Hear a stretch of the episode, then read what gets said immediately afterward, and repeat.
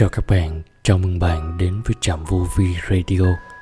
Hôm nay Trạm Vô Vi Radio hân hạnh chia sẻ cùng các bạn một câu chuyện mang tựa đề Hình dung cảm nhận của người khác.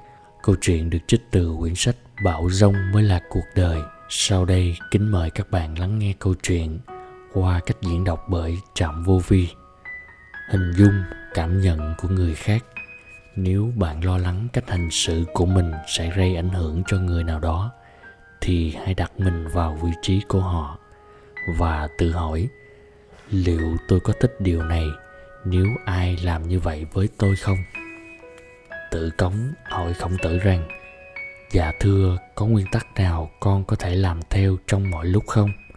Khổng tử đáp một từ duy nhất, đó là tha thứ. Và ông nói tiếp, đừng bao giờ bắt người khác phải làm điều mình không thích đây cũng chính là quy tắc vàng mà Chúa Giêsu đã dạy. Trong mọi sự, hãy đối xử với người khác như bạn muốn họ đối với bạn. Đặt mình vào vị trí của người khác cũng được nhấn mạnh trong Phật giáo.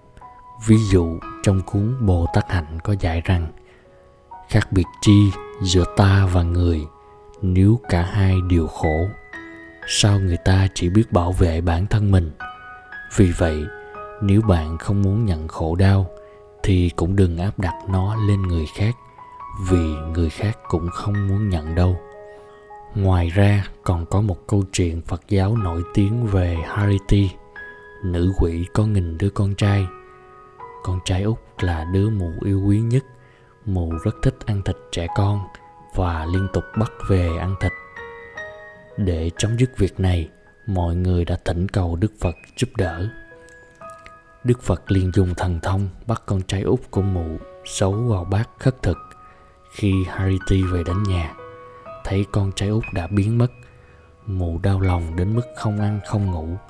Suốt bảy ngày liền mụ mãi miết tìm kiếm đứa trẻ. Cuối cùng, khi nghe thấy Đức Phật là bậc toàn tri, mụ đã đến thỉnh cầu Ngài giúp đỡ.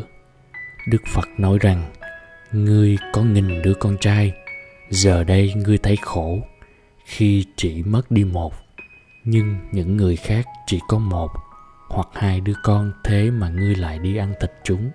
Ngươi nghĩ họ đau khổ ít hơn ngươi hay sao? Không phải họ còn đau khổ gấp nhiều lần ngươi hay sao? Khi hiểu ra Harity trón váng bèn ân hận thưa, nếu con trai út con trở về, con sẽ không bao giờ ăn thịt trẻ con nữa, đức phật thả con trai út của mụ ra khỏi bát khất thực và trả lại cho mụ. Nói tóm lại, mọi chúng sinh đều mong muốn hạnh phúc và không mong muốn khổ đau. Khi tương tác với người khác, hãy thử đặt mình vào vị trí của họ. Đặc biệt, khi bạn bất đồng với họ